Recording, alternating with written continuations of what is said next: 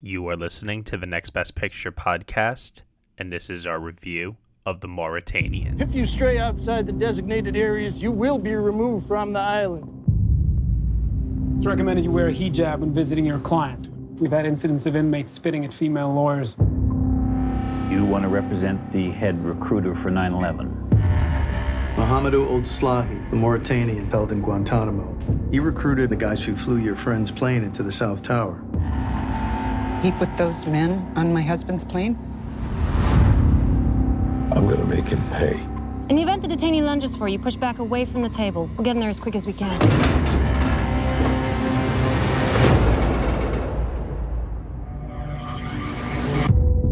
I'm Nancy Hollander. This is my associate. We wish to represent you. We are seeking the death penalty, but if we miss something, this guy goes home. Let's get to it. Call this number. Speak to my mother. Tell her, I don't know, something nice. The U.S. government is holding upwards of 700 prisoners in Guantanamo. Since when did we start locking people up without a trial in this country? That's a lot of case files. The prosecution won't show us the evidence they have against you. It's all redacted. You got a problem, take it up with the government. All my time here, I've been told you are guilty. Not for something that I have done, but because of suspicions and associations. I am innocent. He has been interrogated. He has been held against his will for six years without a single charge being laid against him. Doesn't it bother you at all working for someone like this? I'm not just defending him, I'm defending the rule of law. You haven't seen what I've seen. Where I'm from, in Mauritania, we know not to trust the police. But never did I believe that the United States of America would use fear and terror to control me. A couple of sleepless nights, that's all. I've never been part of a conspiracy, but I'm starting to think this is what it must feel like to be on the outside of it. You're overthinking this. Either wear the jersey or get off the field. You need to tell me what happened to you. I can't defend you. Do you understand that? You asked me to set fire to this place, but I'm still sitting. Maybe he's guilty. Maybe he is. We're doing our job. I'm not welcome home. That's not a part of my job. If I'm wrong, when it comes to my reckoning, I'm the one that'll have to answer for it. What makes you think you're any better than the rest of us? I don't think I'm better than anybody else. That is the point. For eight years, I have been dreaming of being in a courtroom. Now that I'm here, I'm scared to death. You know, I think I figured out why they built Guantanamo down there.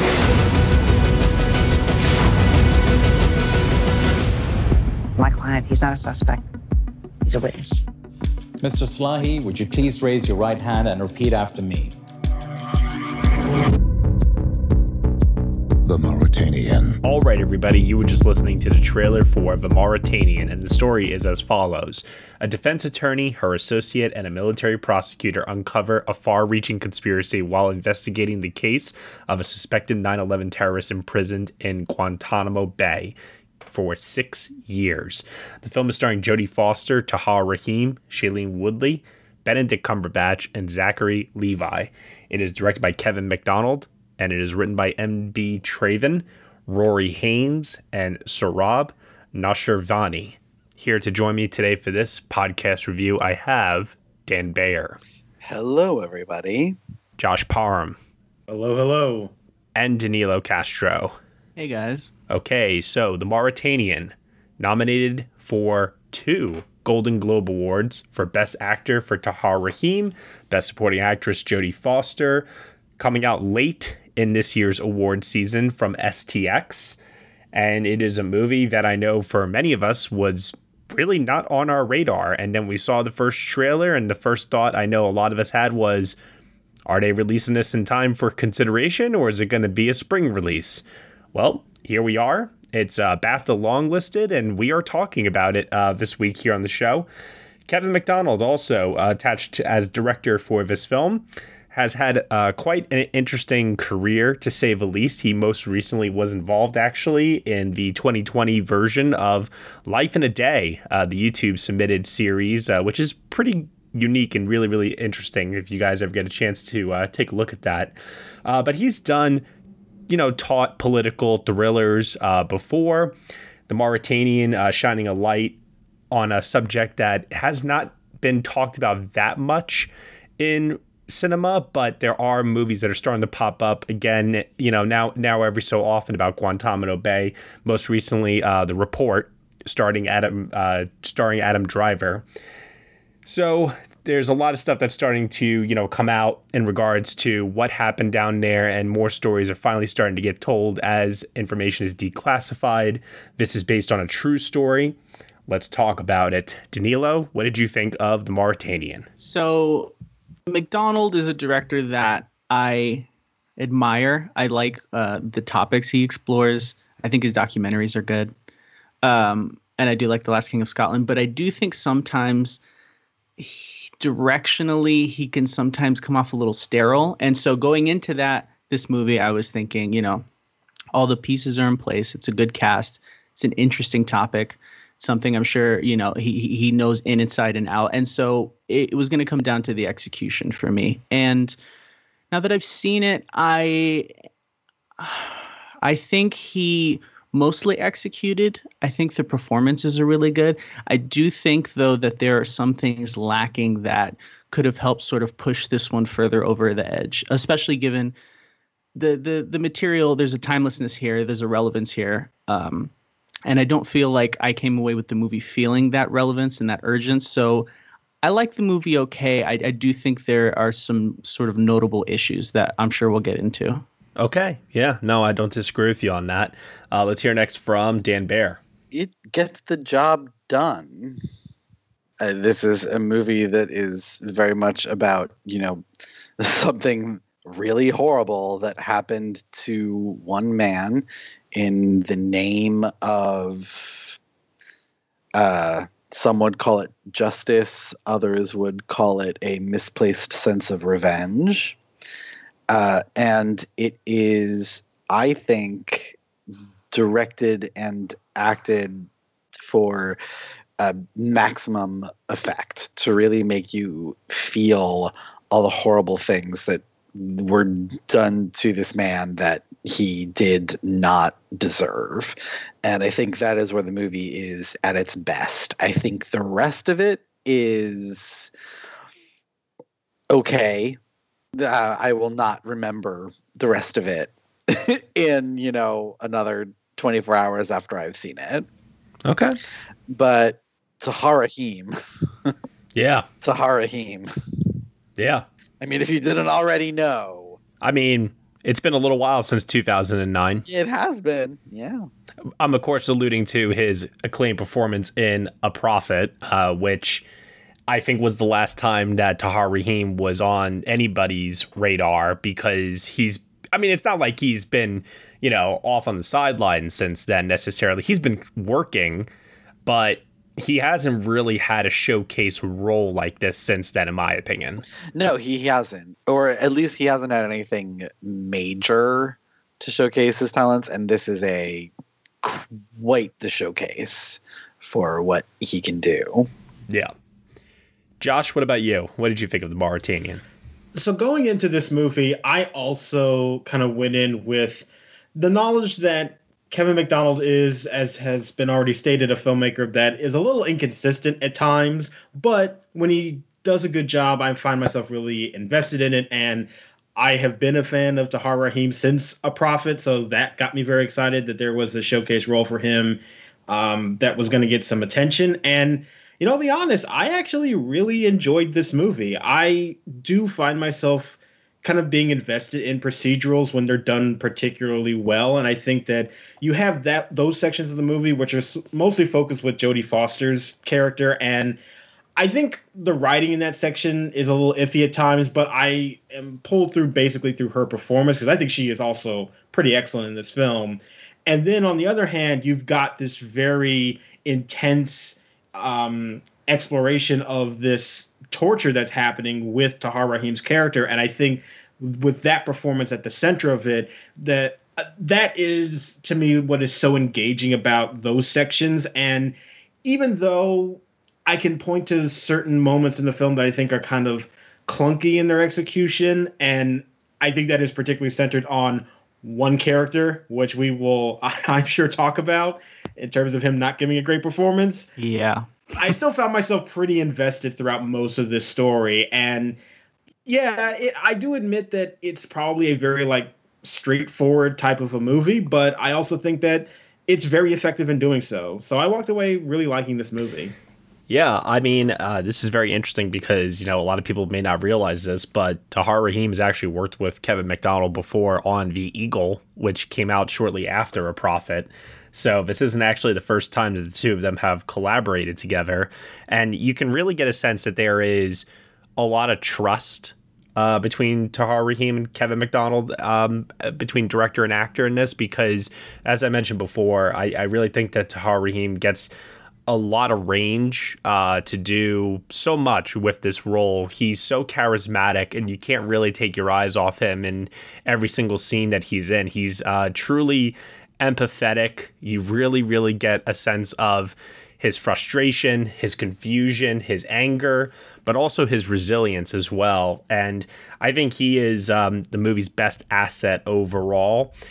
Uh, I I have to also admit though that I found there to be a lot of issues with this story. I mean, number one, it, it is very conventionally told. Uh, the information itself is interesting because, like I said before, there haven't been that many movies made about Guantanamo Bay, and there are still a lot of stories that are coming out, a lot of movies that are revealing more information as to what went on over there and what is still going on over there. Uh, but specifically during this era, and it's got such an all-star cast that it kind of sucks that that you know they're not all properly utilized in my opinion.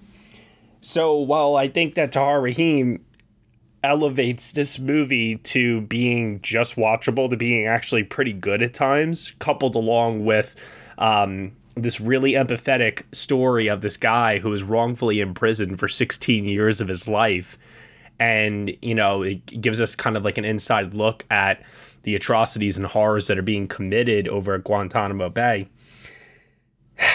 For all the good that that does, this movie is just undone at times by I think like Kevin Macdonald's very uneven direction and also as we just mentioned some of the performances in this. I mean, I'm glad you like Jodie Foster in this, Josh. I don't think she's bad, but I don't think she's at like Tahar Rahim's level. And I actively think that Shailene Woodley and Benedict Cumberbatch are bad in this. Well, I think for Jodie Foster, like, is she giving a performance that is at the level of intensity of Tahar Rahim? No, I don't think think that she is asked to provide one in the character that she's mm-hmm. playing. I, I don't think that I necessarily needed that from her. But what I also just liked from her presence is that every time she was on screen, there was like this confidence that she exuded in that character that I just found so magnetic. And uh, maybe it's just me just loving a confident woman on screen. maybe that's just a weak spot. I mean, hey, we we love it. Don't get me wrong, but I feel like there were a lot of other actresses that could have also pulled this off. And like I said, I- I'm not saying she's bad by any means.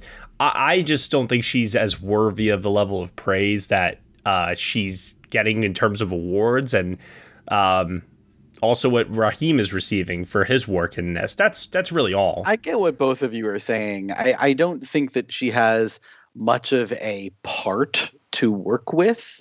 There really isn't much of a character there, but she does, you know, I think it's a triumph of good casting. Oh yeah, totally. I think you you cast Jodie Foster to play this type of character and you instantly get a character where mm-hmm. on the page there really isn't one. And I really love how she is sort of able to bring shadings to this character that that do sort of fill in who this woman is and how she reacts to things and how she does things. One of my big criticisms of the report uh, was that the characterization was very weak.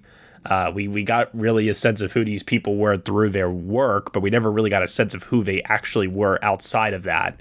And I will agree that, like, especially in scenes where um, her scene with Benedict Cumberbatch, where they're like sipping beers together and they're talking about Guantanamo Bay Guantanamo and such. Bay gift shop. Yeah, which, like, of course, exactly. of course. I, I think that I think like scenes like that are very revealing, and she is doing some you know quality level work there in regards to fleshing out her character a bit and so on and so forth. I I don't disagree with any of this. I, I guess this is all kind of like a short way for me to say I'm I'm just like indifferent to her when. I really shouldn't be because it's Jodie Foster and I kind of have a higher expectation. But uh, like I said, she's not Benedict Cumberbatch in this movie. Well, and the movie is not about her either. You know, like True. she is not the main character, and she is not really she's not really a character that we need to know all that much about for the story that the movie is telling. No, she's she's a very definition of a uh, supporting actress in this movie. She's Yeah. not the lead. I do think though that they could have maybe in less in uh, with fewer strokes, maybe uh, given Jodie Foster a little bit more to do that was unique. I guess you know it does feel like Jodie Foster's sort of bringing a lot to the table and giving her boilerplate boilerplate Jodie Foster performance, which is good, but. There could have been done more to spice it up a little bit. I agree with Matt in that regard. Uh, but as I kind of just said, no. Benedict Cumberbatch is doing this southern accent in this movie, and it is a struggle to get through. And I don't know Every single why. scene. yeah, uh, from what I heard, the the real guy does not have a southern accent.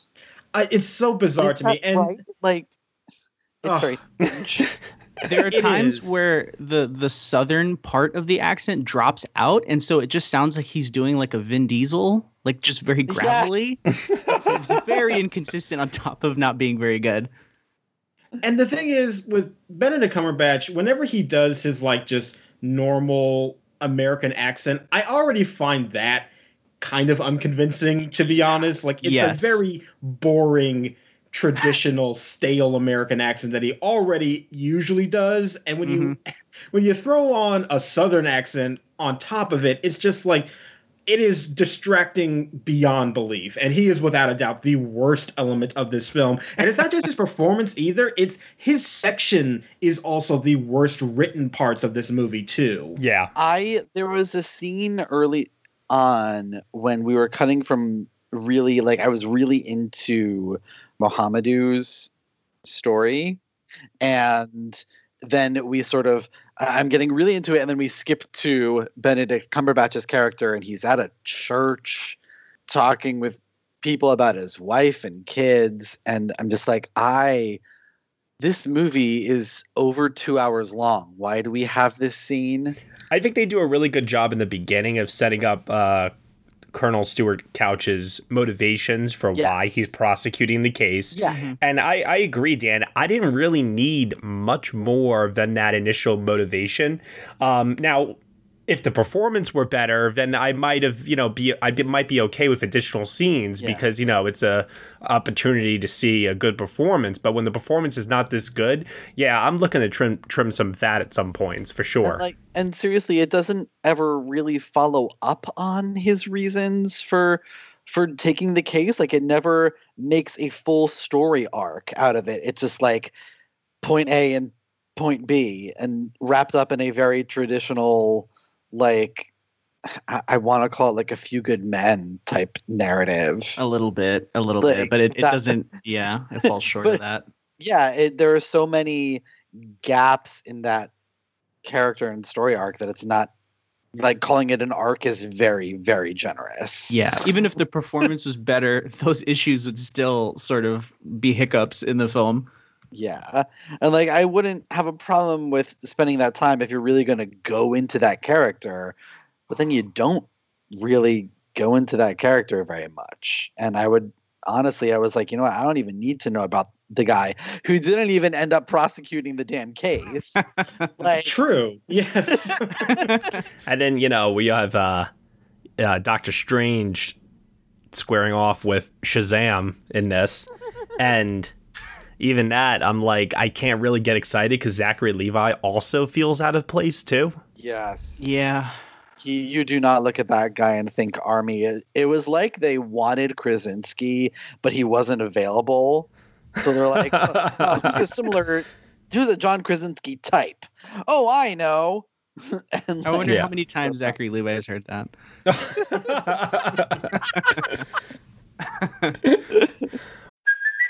Hey, it's Kaley Cuoco for Priceline. Ready to go to your happy place for a happy price? Well, why didn't you say so? Just download the Priceline app right now and save up to 60% on hotels. So, whether it's Cousin Kevin's Kazoo concert in Kansas City, go Kevin, or Becky's Bachelorette Bash in Bermuda, you never have to miss a trip ever again. So, download the Priceline app today. Your savings are waiting. Go to your happy place for a happy price. Go to your happy price, Priceline. History is complicated. The story of human progress is long, messy, and riddled with controversies big and small. On Conflicted, we dive headfirst into history's most infamous events and contentious figures. We try and untangle the good from the bad, the fact from the fiction, and the monsters from the misunderstood. Was Genghis Khan a murderous butcher or a civic pioneer? Did the Allied powers go too far in firebombing the German city of Dresden at the twilight of World War II? And how did the Marquis de Sade acquire such a sinister reputation? And was any of it true? These are just a few of the tough questions we wrestle with and investigate on Conflicted. So if you love history or just enjoy a good story, please join me, your host, Zach Cornwell, for a fascinating new topic each and every month. Conflicted, a history podcast, is available on Spotify, Apple, or wherever else you get your podcasts. I hope to see you soon.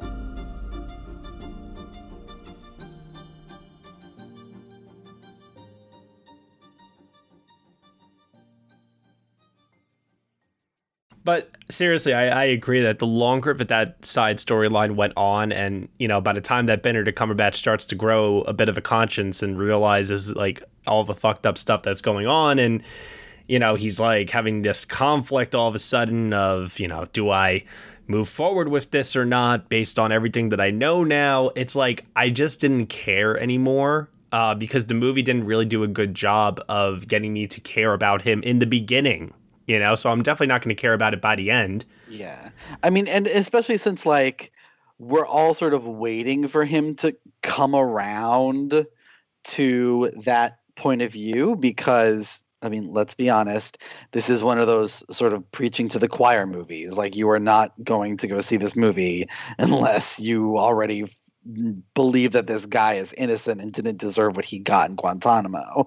So you're kind of, you know, waiting for him to wake up and do the right thing and since we already know where that's that's where this story is going at least do something interesting with that but the movie i think does such a good job with uh, Mohamedou um, in the sense that like in the very first scene that we see him in he's showing affection towards his mother and that is automatically gaining sympathy from us as audience members to show that this is actually a good guy. You know, so like the movie's already like laying this initial like groundwork for us to be on his side and see that he's innocent early on, or it could be considered misdirection. You know, they try to have that one scene later on where like, he confessed to everything, and look, this is all the stuff that he did. And it's interesting because like when that scene happened, I I still didn't believe it. I was like, yeah, bullshit. I was like, yeah, you're not gonna all of a sudden get me to do a 180 on this guy and think that he's been like bad the whole time, you know? Like, and and I did have a moment in that scene because like I do think that Shailene Woodley is pretty good in, in the oh, movie, but but no. that scene when she's like, "He did it! He did everything! Like how how dare he? Like I can't work on this. I have a family to go home to. How am I supposed? I'm not allowed home and for I'm Thanksgiving. Like, like you're really like you were giving you were fully ready to believe him, and now you're just you're really that gullible." Like I'm sorry, that one scene, regardless of any of the other work that Shailene Woodley does in this movie, that one scene like derailed everything for me with her in this. It was poorly written and she just sort of like leaned into it. But but on the flip side, it does give Jodie Foster, I think, her best moment in the movie where she tells her to get out of the room. Uh, yeah. I really like that part. I don't know that I'd say that that's her best moment, but yeah, that's a it's really a good, good moment. I don't know, Josh. What did you think of Shailene Woodley? I think she is just fine in the movie. I didn't hate her, but I could feel kind of the shackles of the writing with that character. And I do admit that while I am a big fan of Jodie Foster in this movie. I can see that those sections are they do kind of get let down by the writing a little bit and i think that jodie foster is, a, is an actor who is able to rise above it and i don't know if shailene woodley does it all the time in this movie i think most of mostly she is just okay i don't actively hate her but i also don't walk away from this movie feeling like she is doing amazing work either Yeah. Yeah. Yeah. Mm-hmm. Although, you know who's doing really amazing work in this? The writer who wrote the line, Kent, tell you any more than that? Whoever wrote that line into the Oh, script, bravo to you, because that was a joke that I did not know that I needed, and it is so bad that I kind of loved it. I, it was a perfect joke for that character. It reminded me of that one moment in the Little Things where uh, that one forensic guy like makes a joke to Rami Malek's character. Uh, yeah, the writing in this movie I think is just very spotty at times. Incredibly It- so. It is, but I do think that for me, the parts that it doesn't really work are really just centered around the Cumberbatch character. Like that's really the only time I was actively not liking it. The rest of- the time, I admit that I kind of went with it, and I sort of was on board with this procedural element to the movie that was really knee deep in this investigation, and I found myself compelled by that. I, I found that that was still very captivating, and when we are with Mohamedou, I think all of those scenes are obviously kind of where the focus is really intense. And I think that's where we get a lot more care in terms of the writing and the characters. So I do get why you guys have some issues with the the writing to this film, but overall, I'm actually not as big of a. It it doesn't really bother me as much as it does you guys. Oh well, hold on. I haven't even gotten to the four x three aspect ratio and the blurry camera lenses to show us that we're in flashbacks. Well, you know what? I, um, when it first happened, I did have a feeling like the thought did come into my mind of like, oh, that's kind of pretentious, isn't it? Like that's a little full of yourself. I did have that thought, but I do think as those sequences do go on, it I think it is useful to help differentiate the different time periods because especially for Mohamedou, it, it can be difficult sometimes, I think, to track exactly where he is in terms of those scenes because obviously Tahar Rahim doesn't look all that different in between the two timelines. So I do think that they eventually serve a purpose, but I will admit at first I was like, okay, that seems like you're kind of full of yourself, Kevin Macdonald. But I, I grew to get used to it after a certain point. Yeah, me too. I thought it was a, a, a decently novel way to approach flashbacks, but once again, it's like I think had those other elements been stronger, the writing, just the, the way that the, the way that cutting back and forth goes, I think I would have been a little more on board with it. As it stands, it's it it does sort of feel I don't know, it just feels like another thing that's not quite where it should be. I just thought it was overdone. Like, I didn't feel What do you mean over- overdone? What I mean by that is, okay, you want to change the aspect ratio, fine. Uh, but then the, he's also going to throw on the blurry lens. He's also going to throw in these uh, fisheye, you know, lenses and these wide angles and like the sporadic editing. And it, it just like it was overdone to the point that I was like, okay, I get it already. When also too, I've seen this technique used in other movies before to convey flashbacks, and I don't know. I kind of just wanted some sort of, you know, ingenuity. So I thought that most of those extra uh, bells and whistles that you were talking about, those were really to they weren't so much to show we're in a flashback now as they were used um, very thoughtfully to show uh, Mohamedou's mental and physical state in whatever scene he was in. Yeah, no, I get And that too. I thought that that was, I in many ways the, the probably the best part of the movie. Like those scenes, everything that happens on Guantanamo in when he's being tortured is just like it is so visceral. And I mean that is the centerpiece scene of the movie. And I don't even want to know how long it went on for. It felt like it went on forever and Yeah. Which like it frankly it should feel like it went on forever because it went on for seven freaking years for him. And I thought that they did a really good job at portraying what that sort of abuse would feel like and the kind of effect it would have not just on you know him physically but also mentally and it combined with Tahar Rahim's performance that was what made the film as powerful as it was I'm also not saying that we needed this necessarily but it is very interesting that the guy was held for 14 years and 2 months and this movie covers the first 7 um, I, I, I do like the way that the smash cut to black. Oh, yeah. Killed me. Kind of just hits us directly in the gut. It's it's a really really brilliant uh, edit that I really really liked. It might be actually be my favorite moment in the entire movie.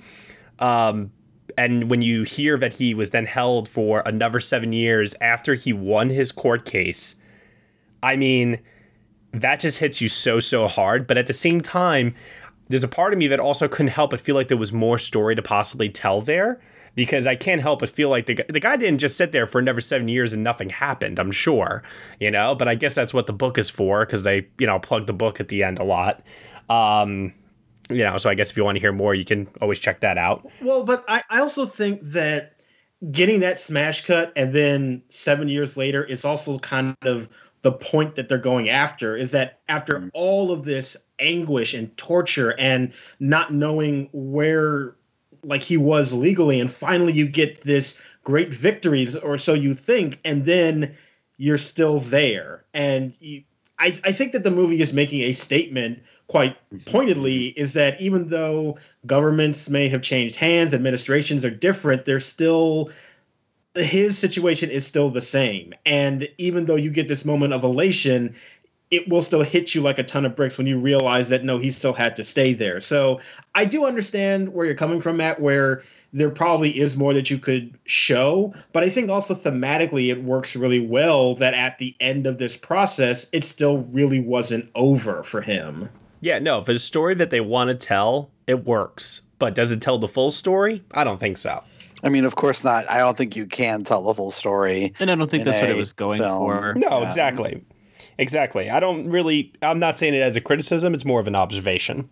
The, just the overall structure of this movie is something that I, I don't know. There was a part of me that, from the procedural aspect of it all, I kind of found the whole classified, declassified. Do you have clearance for this? This is eradicated. I, I found like those types of elements in terms of like the journalistic approach to the story to be a little bit more riveting in the report than I did here and I found, but I found this one on a more human emotional level to be more satisfying. Well, yeah, I mean, because that, I mean, the report is literally about the words. You know, yeah. it's about the documents and what's redacted and why and how to get it, you know, out.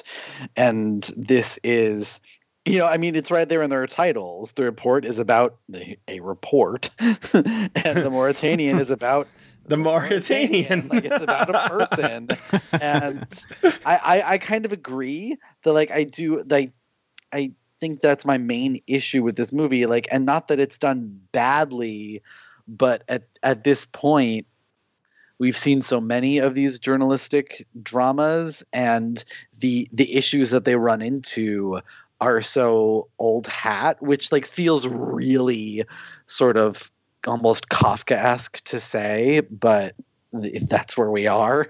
I mean, nothing has been able to match up to uh, Zero Dark Thirty yet, in my opinion. Mm.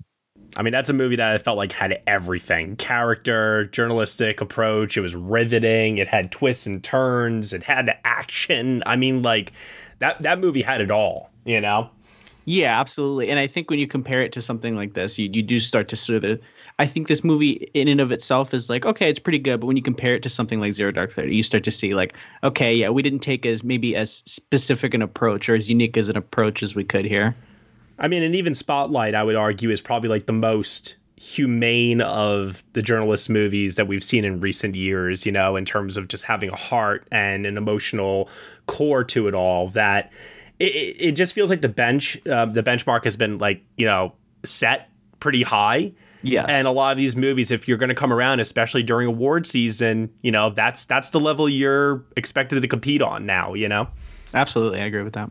So, all right. Final thoughts on the Mauritanian, Josh. What do you have for me?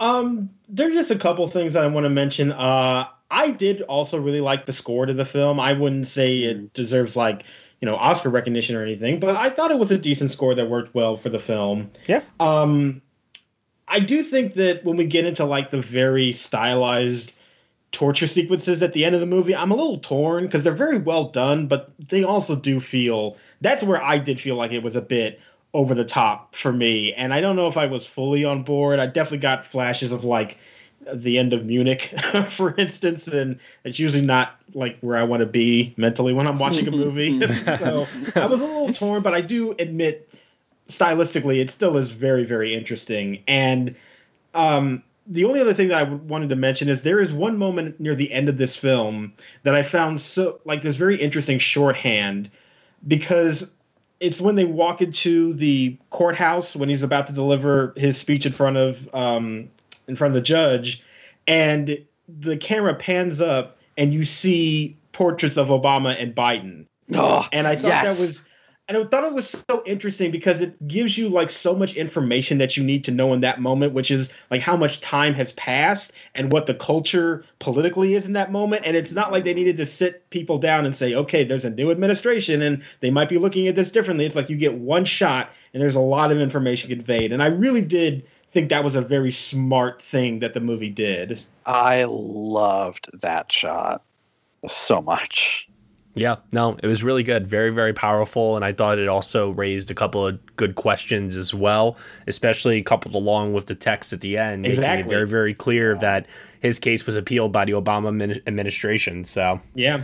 yeah, very good stuff there. Danilo, what about you? Uh, I just, I think I just want to reiterate some of the we talked about Tahar Rahim, but just uh, he gave the this it's the he's the reason to see the movie. Uh, I think you know just to go back to an earlier Kevin Macdonald film, the way sort of Forest Whitaker dominated the Last King of Scotland. I thought you know he has less screen time here, but I thought Tahar Rahim really stood out. And I, if if anything, I, I wish he had been more the focus of the narrative than he was, I suppose, as sort of a parting uh, uh, sort of comment. But as a, as a whole, I think he's the thing I want to leave people with. He, he's the thing to go see this movie for. Yeah, especially his final speech to the court at the end as well. I mean, yeah, no, totally. Yeah. And he's like charming in this movie too. Like it's as much as it is a very dramatic performance, there are moments of levity too that you were reminded how much like raw charisma he has as well. He's just a fantastic actor. Absolutely. Yeah. Absolutely. Can't tell you any more than that. Dan Bayer? Um, I think I've pretty much said everything. I just the thing that kept going through my mind while watching this movie is like I don't think America as a nation has ever really moved beyond 9/11. No, and I don't think we ever will either. I don't think yeah, like the more pieces of art that come out about that era and the time sort of immediately following um, basically between 9-11 and the great recession in 08 it with everything that with every new piece of art that comes out about that time period i just feel more and more like this is, is sort of like the rosetta stone for what america is now. And this the direction and of this movie did a lot of work towards making that point in mostly subtle ways that I really liked, like that shot that Josh was talking about before with the Obama and Biden pictures. And like it's it's not inconspicuous, but it doesn't at the same time it also doesn't hit you over the head with it. And I really liked that aspect of it. I mean, this is one of those movies where the character just comes out and bald facedly states the theme of the movie outright in dialogue. so for it to also have a lot of those really subtle moments that force you to grapple with that point in history and connect it to where we are now without actually doing so in strong ways. It was in very subtle ways instead. I, I really appreciated that. All right.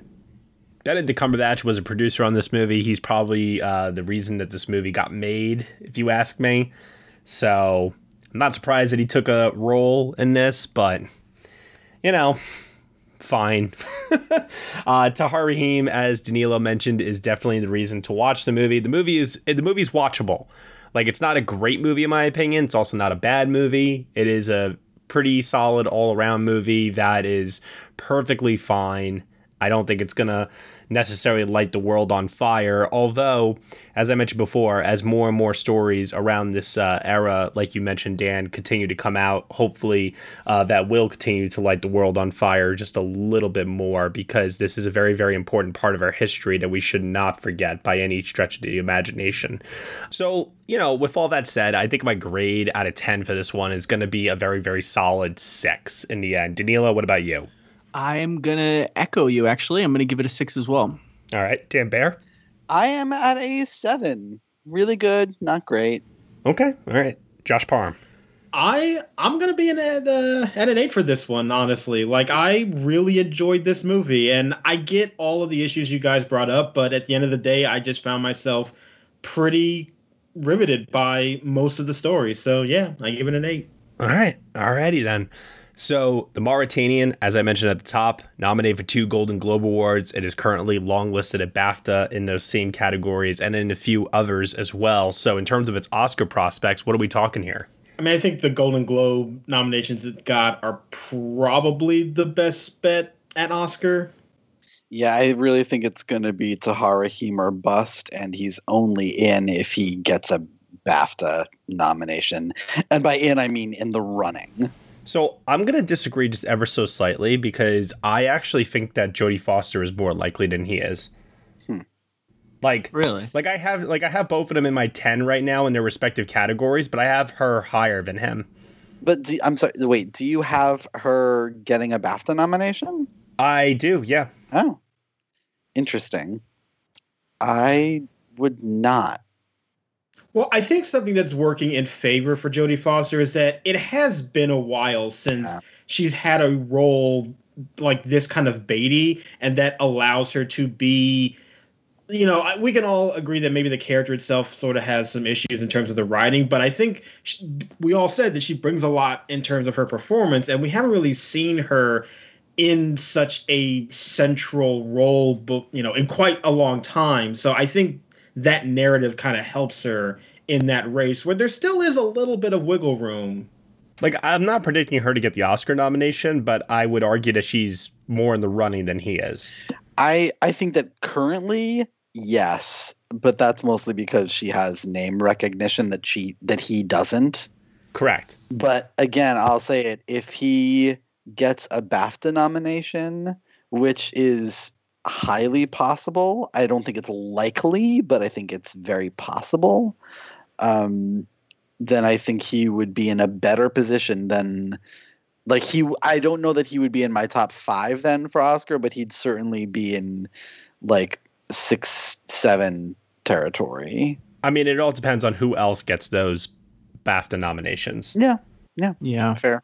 That's Yeah. really what I'm waiting for cuz you know, there are a couple people that we all expect to show up there and then there are some people who are fighting hard for that recognition and coupled along at other mentions, you know, at CCA, Golden Globe, SAG, we're to have to just do our best to try and put all of the pieces together and figure it out from there. And, you know, I think this movie is hitting at exactly the right time. And he does have the Golden Globe nomination. He could very easily get on the uh, in the BAFTA six, and he makes you cry. Yeah, it would not surprise me. Also, too, it's one of those things where like I said, it's not like he disappeared between a prophet and now. He has been around.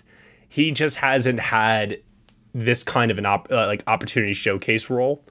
So I don't know, Josh. Wh- what do you think? I I mean, you're pretty high on the movie overall. Do you think he stands a shot? If he does get it at BAFTA, that will be very compelling. I think I agree with Dan that I wouldn't necessarily throw him into a five at that point, but he would be in a much better position. I think it's just the problem is that we're now getting to a point where Best Actor is sort of getting firmed up a little bit, and there's really only one or two spots, and he's fighting for them. But I don't know if he's going to come out on top. I don't know if the passion is really there to get him nominated. But I wouldn't be shocked if he did get in, and I think it would be very deserving. And quite frankly, it would be about a decade after he should have gotten in for a prophet anyway. So it would be a nice recognition for him. Sure. I think that's the thing. Like, I think he would be in a lot better position if more people in Hollywood, not on film Twitter, saw and liked and remembered a prophet. Yeah. That's I think that's a big part of it. I agree with that. Yeah. Outside of that, I don't think the movie has any any shot. No. No, I don't think so. I remember looking at the cat or the crew list because whenever a movie comes out, I always look at the crew list in terms of like, okay, is there anybody here that could maybe just be in the club? And there's not really anybody attached to this movie with that. I think there's some sound people that are kind of big names, but I don't think that this is getting in for sound at all. And that was really the only thing that I thought that it might have another shot at. Mm-hmm. Yeah. All right. Well, we'll see what happens. There's still a long ways to go, obviously. And when people go back and they re listen to this review after the nominations are announced, we'll either be right and onto something or we'll always be speculative as always. All right, everyone. So, Dan Bayer, where can they find you on the internet? Oh, you can find me on Twitter at Dancing Dan on Film. Danilo Castro? On Twitter at Danilo S. Castro. Josh Parham. I am on Twitter at J.R. Parham. And you can find me at Next Best Picture. Thank you so much, everyone, for listening to our review of The Mauritanian here on the Next Best Picture podcast. You can subscribe to us anywhere where you subscribe to podcasts. We are proud to be part of the Evergreen Podcast Network. If you want to leave us a review, head on over to Apple Podcasts where you can rate us five stars, leave us a comment, let us know what you think of the show. We really appreciate your feedback and your support, which you can let on over at Patreon. For $1 minimum a month, you will get some exclusive podcast content from us. Thank you so much for listening as always, we shall see you all next time.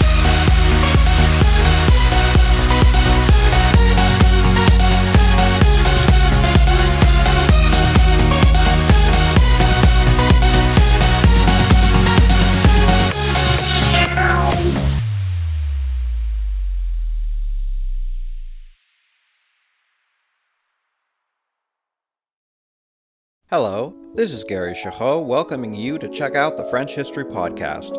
Our main show covers the history of France from the first humans until present. If you liked Mike Duncan's The History of Rome and wanted a similar program covering the land of beauty, culture, and love, we are exactly that. We also host world renowned scholars who have delivered guest episodes on their specialties, including 18th century pirates, revolutionary booksellers in 20th century Paris, the special friendship between the Marquis de Lafayette and Thomas Jefferson, and numerous others. Learn what you love and listen to the French History Podcast today.